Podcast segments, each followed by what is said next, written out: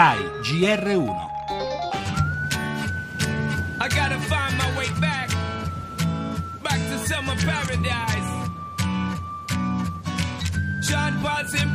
Il clima fuori stagione continua a favorire la cappa di smog sopra le città italiane, caldo anomalo anche su quasi tutta l'Europa e negli Stati Uniti, e dove il sole non c'è, piogge e venti hanno provocato alluvioni in Inghilterra e Galles e violenti tornado in Mississippi, Tennessee e Arkansas.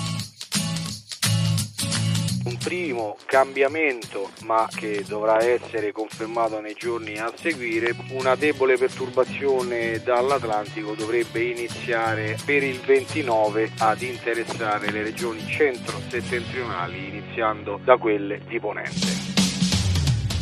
Anche il 2015 finirà per essere l'anno più caldo degli ultimi 136 anni. E l'altro fenomeno particolare da segnalare è il deficit pluviometrico. Non è piovuto a novembre, non è piovuto a dicembre. Se a primavera non dovesse piovere avremo grossi problemi per quanto riguarda diciamo, la disponibilità idrica nell'estate 2016.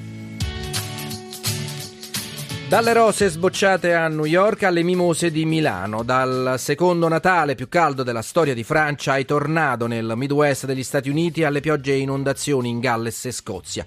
In tutto il mondo le festività natalizie quest'anno sono caratterizzate da un meteo pazzo, anche se i cambiamenti climatici non sono ormai più una novità. Questo caldo anomalo sta causando la siccità nelle campagne con il pericolo per la futura disponibilità idrica, parola del meteorologo del CNR Bernardo Gozzini, e favorito il riprodursi delle zanzare e l'aumento dello smog nelle metropoli con tutte le polemiche scatenate dai blocchi del traffico privato.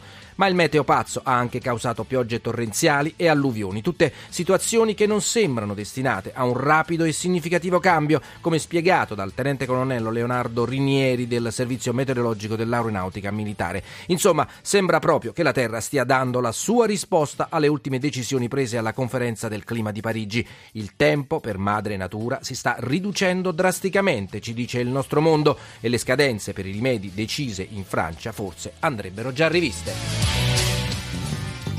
Nel nostro giornale anche l'allarme terrorismo a Sarajevo sventato un attacco, 11 arresti, allerta nelle capitali europee dopo l'avviso diramato dall'intelligence austriaca mentre ritornano le minacce di al-Baghdadi. Parleremo anche della politica italiana in vista della conferenza stampa di fine anno. Renzi traccia il suo bilancio del 2015 e assicura l'Italia è fuori dalle secche.